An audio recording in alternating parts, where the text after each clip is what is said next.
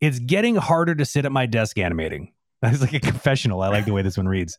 Like, like a lot. It, I, it, is it really a question or just yeah, I don't know. therapy? It just, I don't know. It might now? be therapy. I don't know. We, we'll see what happens when we get to the end here.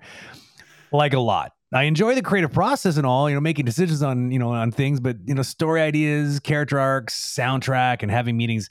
How can I transition into something like this or fall in love with animating again to get me there? Interesting. Hmm. Wow. For me, there's like three different things that you should ask yourself. Uh, what are you naturally good at mm-hmm. would probably be the yeah. number one. Uh, if you are a super shy, introverted person, don't put yourself in a situation that you will have to do pep talks to like a hundred people every Friday. That just you will be miserable. You will hate it. On the flip side, totally. if you're a super social person, don't get yourself isolated and yeah. in this one. Uh, so you know what are you uh, naturally good at? Uh, what do you like to do, or at least do not hate uh, to to do?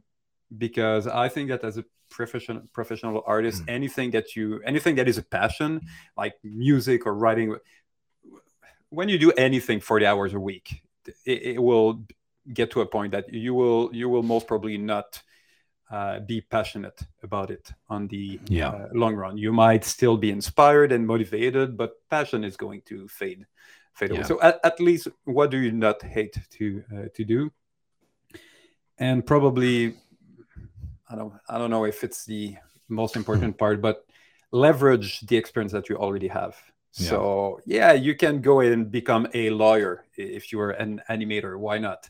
Uh, maybe, but if you do, maybe a lawyer in the animation industry to be able to defend cause of freelancers or something like that. Just leverage what you the expertise that you've already um, have in hand and and use it to kind of not start for from uh, nothing, but start from you know the experience that you that you already have.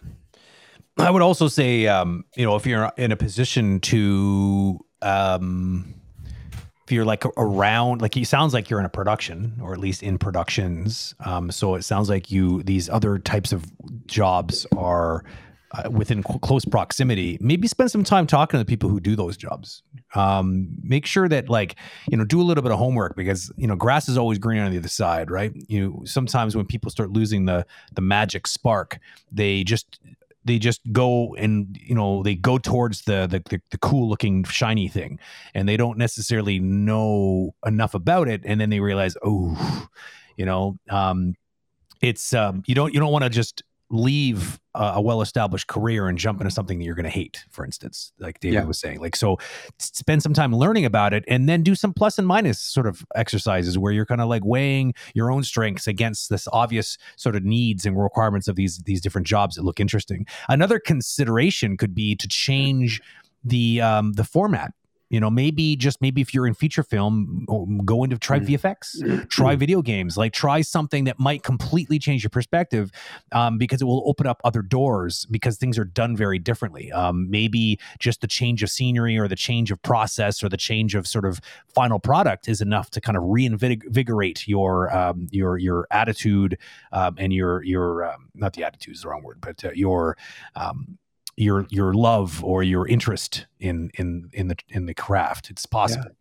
Yeah, yeah I I agree that uh, at least before proceeding with uh, a change, just change team, mm-hmm. change project. Yeah, maybe change, the company. Change the studio. Exactly. Yeah. Just just give it give it another try. Or maybe you're yep. already convinced that you and you know, yep. no, I really want to do this. Yep. Uh, but if you're not sure, like I don't know, I feel like I still have, you know, something in the tank, but I don't feel the, the spark anymore. Well, just you know, try something else. Totally. Try animate something completely different and yep. you know, changing team maybe yep. Uh, uh, you know uh, industry and all that will definitely uh, help.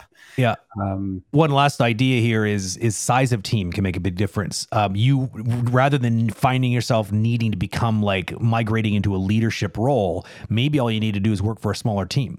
Because mm-hmm. the smaller teams they require a lot more sort of close collaboration which is probably going to be more exciting and ownership beyond usually one single craft Um, so you know, work at a small VFX company or a small sort of bootstrapped kind of uh, indie game studio or something like that could really excite you because you're going to start feeling like a pioneer again, and um, that uh, you know for good reasons and for some bad reasons. I mean, mm-hmm. it's not all rainbows and lollipops over there either because now suddenly you don't have as deep of pockets in the production budget, so things are a bit more difficult. You can't do things you normally would have been able to do at the bigger company, but like you know, take the you take the good with the bad, and uh, maybe just a change of pace just just completely kickstarts your uh, your engine again. It's very possible.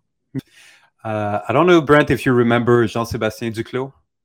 Duclos. He was, yeah, he was an mm. JS Duclos. He was an animator on Axis. So I, am oh geez, I'm yeah, making you rewind 20 years in your. So it, it was a uh, um, you know a background in traditional animation. Yeah, became a, a, a, CG animator, and then was like, you know what, I want to draw. I like storyboard, and hmm. slowly steer now is a amazing storyboard artist. There you go. Uh, Ramiro Bélanger is someone that I studied uh, with, started yeah. as an animator and then slowly geared towards writing. So, yep. you know, he's writing a lot of script. Mm-hmm. Uh, one of our good friend Daryl Purdy that you know started yep. as an uh, animator and slowly steer. Oh, I like to you know story be with actor and all that. Yep. Now he's a performance and cinematic director, spending a lot of his time with uh, actors and all that. So yeah.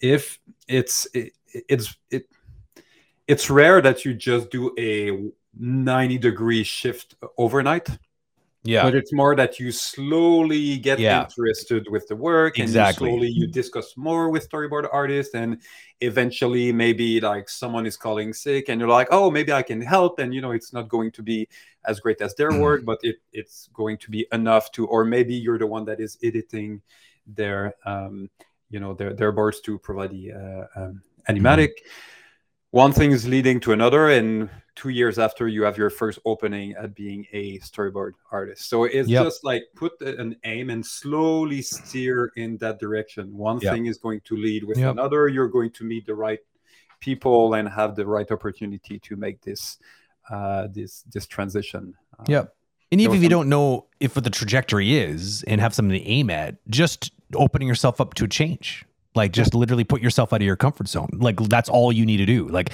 what's the worst thing that's going to happen? You don't like it? Oh, okay. Uh, try something else. I mean, basically, well, there's one one guaranteed outcome is is going to come from not doing anything, and that is nothing will change, and you will probably just lose your mind with boredom.